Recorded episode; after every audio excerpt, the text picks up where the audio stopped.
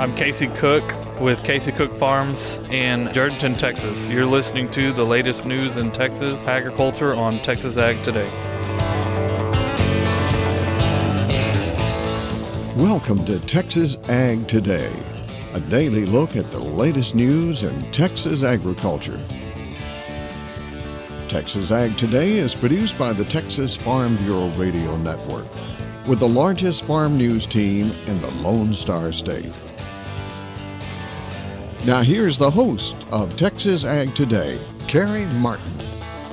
Hello, Texas. We are marching straight toward Christmas right here on Texas Ag Today. So jump on in with me, buckle up, and let's take a ride around the Lone Star State as we cover the most important industry in this greatest state in the nation, Texas agriculture.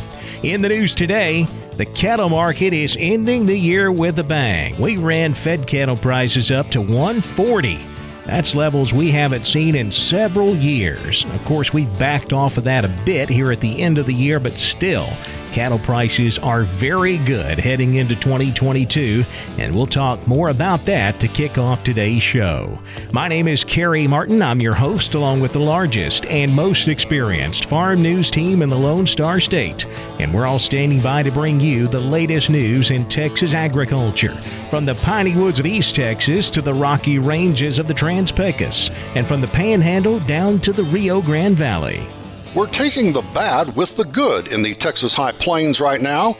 More bad news for our wheat farmers, but really good news for our area cattle feeders. I'm James Hunt, and I'll have that story on Texas Ag today. Winter livestock grazing conditions being influenced by dry conditions across most of the state and wildfires in the panhandle. I'm Tom Nicoletti, and I'll have that story on Texas Ag today. This is James Duncan in Marshall. It may be holiday season and the new year just around the corner, but the festive mood has lost some of its bloom over fertilizer prices and lack of moisture for our East Texas forages. We'll have those stories plus Texas wildlife news and a complete look at the markets all coming up. The cattle market has certainly ended the year with a bang, with fed cattle prices running up to levels we haven't seen in several years.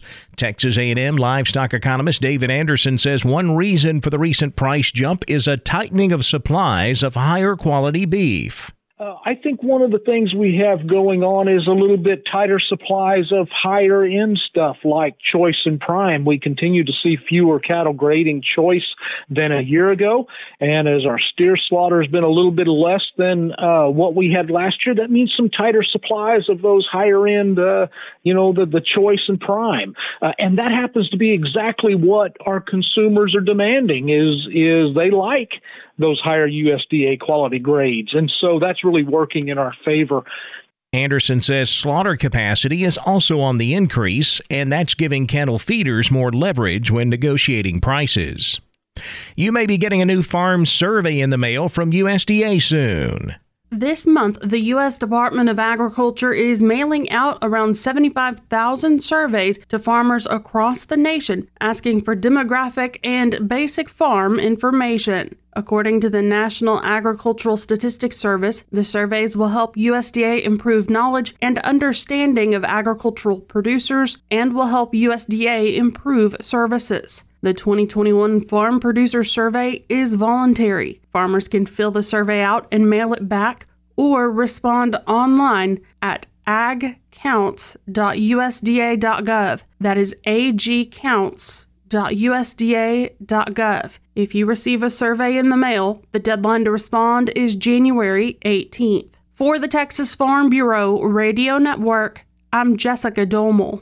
Long waits for parts and supplies continue for Texas farmers and ranchers.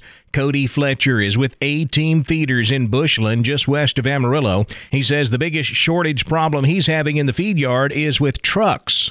Feed trucks right now are, if you have a feed truck, don't sell it. Keep it, that's for sure. And then parts and stuff like that have been have been a chore. As far as our medicine and stuff, that stuff has stayed good. Uh, we had a, a, little problem with distillers there for a minute, but other than that, it wasn't. Not so much in the feed yard, but other places we've we've seen problems getting things. Yeah, pickups and and uh, feed trucks and, and semis and, and parts for those has been a chore. Fletcher says higher feed costs are also causing him to be very careful on the price he pays for cattle coming into the yard. There's some good and bad news for Texas High Plains agriculture. James Hunt covers them both from Amarillo. Going to the bad news first, even though it will take a little more time for a full assessment, there's little question that last Wednesday's brutal winds took a toll on winter wheat in our area. Steely Fishbacher of Texas Wheat Producers says the severity of the impact varied around the Texas High Plains. We had some areas in the further north half of the panhandle or maybe the northeast corner where they had higher winds for a longer period of time than maybe what we saw Amarillo south. And so that had an impact. But I think kind of the main takeaway we have from what we're hearing from our farmers is it all really depended on a combination of the health of that wheat crop when it came into that Wednesday, December 15th, as well as the region you were in and how strong and how long those winds were blowing. Of course, a lot of our area wheat was already in bad shape due to our prolonged dry spell. Fishbacher says Texas Wheat Producers is working with USDA to get last week's wind event qualified for assistance through the WHIP Plus program, which has already been extended to cover drought situations. It's been hard times for our wheat farmers this season for sure. But I did say we had some good news to talk about. We do, and it's this. After a fairly long period of bleak conditions for area livestock producers, fed cattle prices have gotten a lot stronger lately, and Brady Miller of Texas Cattle Feeders Association says profits per head have been improving. We've been talking about it being in the red for quite a few months. I think last month I told you we were in the black about $50. Today we're in the black about $100 on average on a cash basis. We'll go a little deeper on the cattle feeder situation with Brady Miller in tomorrow's report. I'm James Hunt on the Texas Farm Bureau Radio Network. It has been a warm fall for most of Texas, so what does the winter outlook look like? Tom Nicoletti takes a look. For uh, this uh, season's outlook, we go to uh, Tracy Tomascik. He is Texas Farm Bureau livestock specialist. As we, Tracy, take a look at the next three months, 90 days uh, across Texas, livestock conditions uh, during the winter months. And uh, what are you hearing and seeing as far as cattle, sheep, and goats and, and how they're faring going into these coldest months of the year? Reports from across the state have quite a bit of variability. Pastures, the available forage that's still out there as we enter into the cold cold winter months, running pretty low in most places, and you know, other than what should be expected as down in South Texas, the deep south part of the state, where the climate's generally a little more favorable for some winter forage growth. Now, some of that uh, winter forage up in the Texas Panhandle uh, may not be as abundant due to uh, recent uh, December wildfires, so certainly uh, producers have, have to deal with that as well. Well, it's good that you mentioned that, Tom, because not only was there not much forage up there to start with, uh, because of the last uh, you know 60 days across much of Texas, and then especially in the Panhandle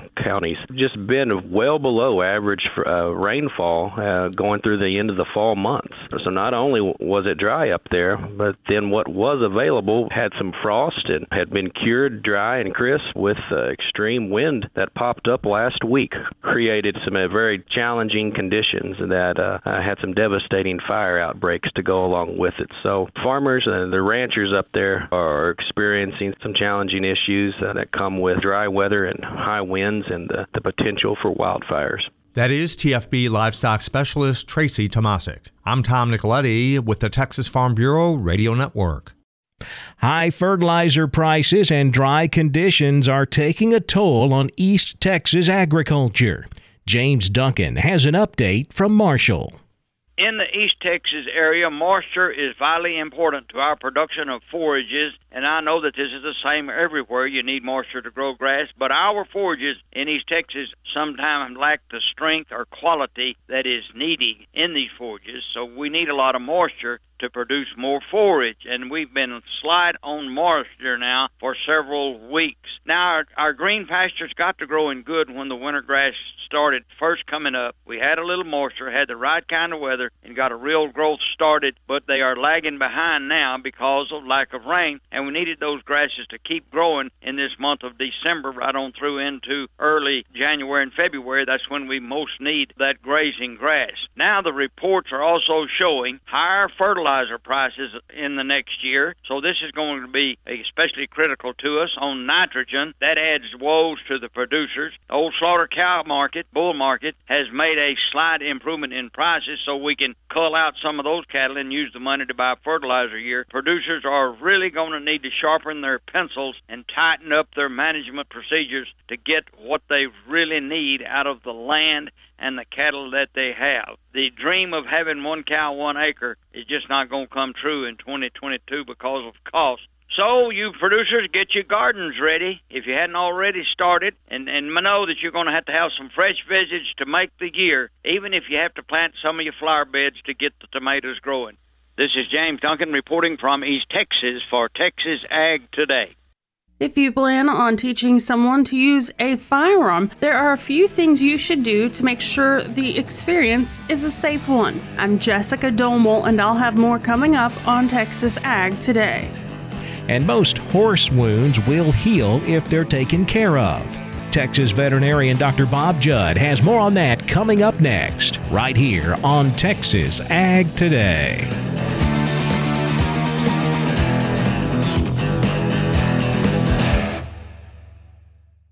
It's been a tough year. As a farmer or rancher, you know life in agriculture is often stressful. Things like the economy, finances, weather, and even a pandemic increase our stress levels and can leave us feeling defeated. With a demanding workload, it seems that there isn't room for the soft stuff, like talking about feelings. Yet, talking about the hard times can be one of the best ways to manage this stress. Although we can't always control or choose our circumstances, we can control and choose how we respond to them. Sometimes that response looks like asking for help. Some would say the best quality of a farmer or rancher is their independent spirit. But what is agriculture without its community? A force of helpers, neighbors, extension, Farm Bureau members, friends, counselors, and pastors. We are stronger together. Find someone you can talk to. Find the help you need. The Southwest Ag Center is working with the Texas Department of Agriculture to identify stress assistance and resources. Visit swagcenter.org slash stress to learn more. We're keeping you informed on everything happening in Texas agriculture on Texas Ag Today. Most horse wounds will heal if they're taken care of. Dr. Bob Judd discusses how to properly bandage a wound on a horse. Bandaging equine wounds is important for lower leg wounds. However, the bandage and products applied on the wound must be appropriate for the type and stage wound you're treating. In general, all wounds below the knee and hock need to be bandaged, at least initially. Dr. Aaron Denny Jones indicates in the Horse magazine that bandaging allows protection from insects, tissue support, stability of the wound, and warmth. Dr. Denny Jones uses a bandage with dilute betadine or chlorhexidine on the wound and then wraps with dry cotton around the wound. This is called a wet to dry bandage, and the moisture helps to debride the wound and remove a lot of dead contaminated tissue.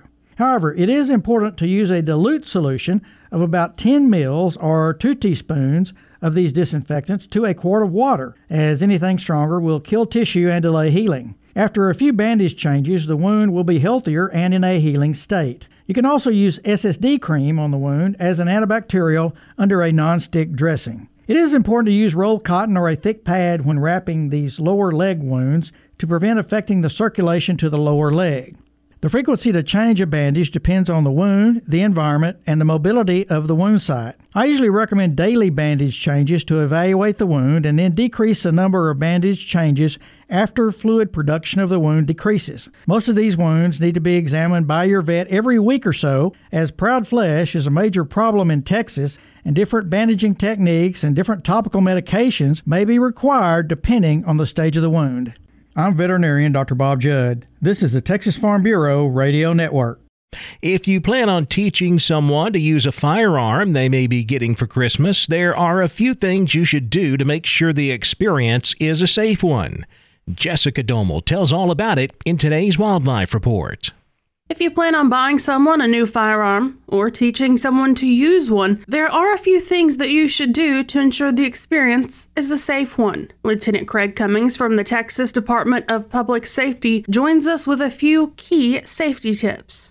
One of the things is to never point a firearm at anything that the person doesn't intend to shoot. It's wonderful to take someone out and show them the firearm to get them comfortable with it. But one of the things that we recommend is letting them take that firearm, hold it, get a feel for it, and then understand under very supervised conditions the trigger pull that goes into it and what happens when that gun discharges. So that when somebody is looking at the firearm, they understand that they're not to be pointing that gun at anyone, and they should treat every firearm as though it's loaded. You know, when I have my firearms, I've got two kids. Um, before I go to clean that firearm, I'll take it out and I'll rack that slide multiple times to make sure that the gun is absolutely empty. And we would recommend everyone do that to make sure that that gun is absolutely empty. And even then, when you're positive it's empty, never point it at anything that you don't intend to shoot. It takes just a brief second for that trigger to be pulled and just disaster to strike.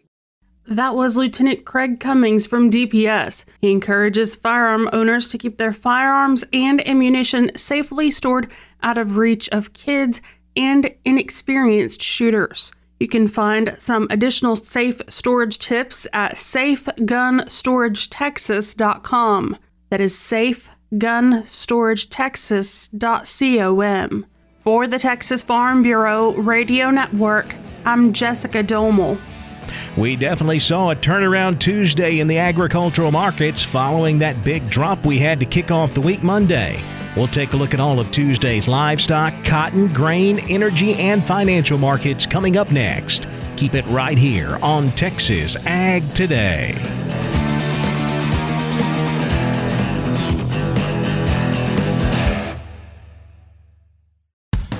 Texas Farm Bureau Insurance has protected fellow Texans with auto, home, health, and life insurance since 1952.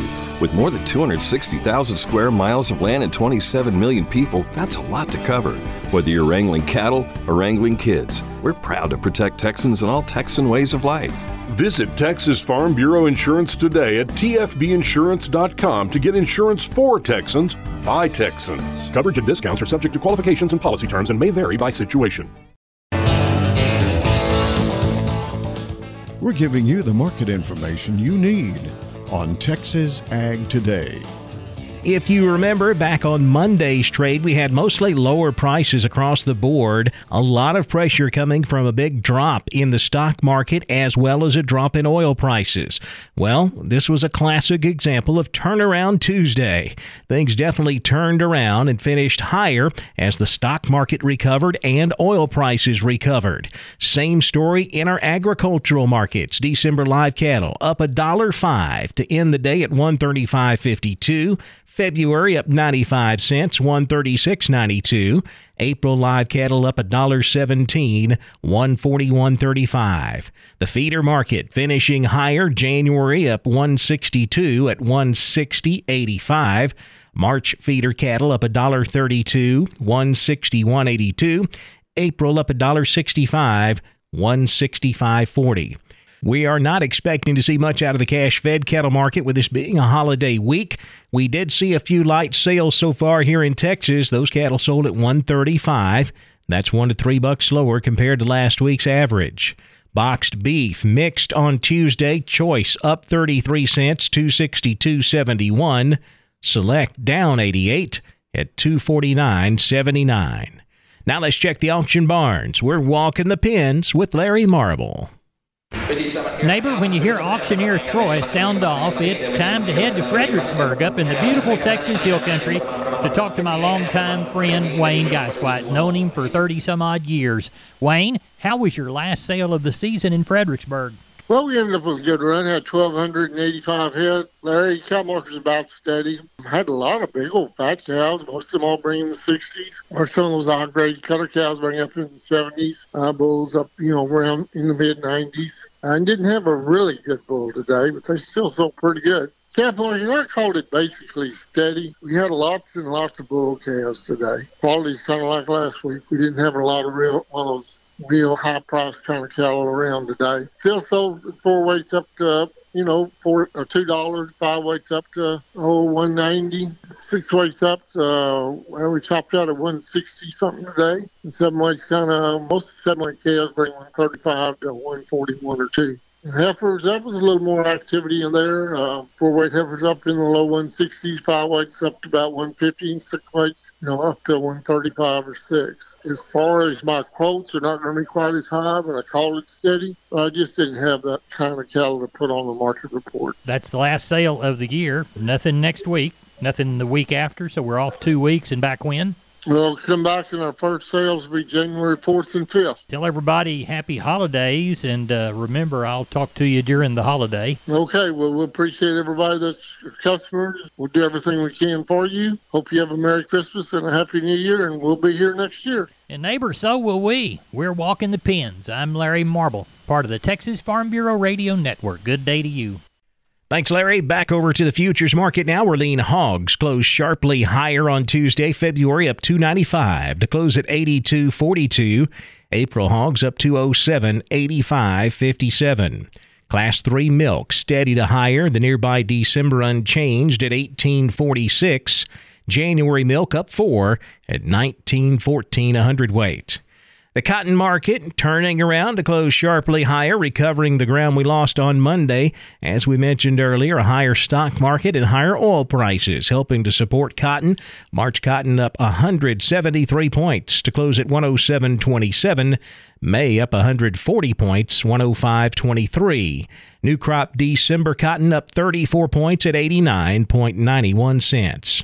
The corn market continuing to march towards six dollars. We added another seven and a quarter on Tuesday. On the March contract, it closed at five ninety eight and a quarter. May corn up seven and a quarter, five ninety nine and a quarter. New crop September corn up six and three quarters, five sixty seven and a quarter. And we had a big jump in the wheat market on Tuesday. Dry conditions here in Texas, all the way up through the plains, helping to support this wheat market. I haven't seen any analysts talking about the wheat losses in the Texas panhandle from the windstorm last week, but you have to imagine that's going to factor into the picture somewhere down the line. July Kansas City wheat up 25 and a quarter, closing at 8.29 a bushel. July Chicago wheat up 18 and a half at 7.90 a bushel. In the energy markets, January natural gas up 2 cents, 386. February crude oil up 286 at 71.47 a barrel. The financial markets turned it around on Tuesday. The Dow up 560 points Tuesday afternoon, 35,492. The Nasdaq up 360 at 15,341, while the S&P was up 81, 4,649. That wraps up our look at the markets, and that wraps up this edition of Texas Ag Today. I'm Carey Martin. Hope to see you next time as we cover the most important industry in this greatest state on the planet Texas agriculture. Thanks for listening to Texas Ag Today. Be sure to subscribe to our podcast on Apple Podcasts, Google Podcasts, or Spotify. For more Texas Ag news and information, check out our website at texasfarmbureau.org or tfbradio.com. Texas Ag Today is a production of the Texas Farm Bureau Radio Network.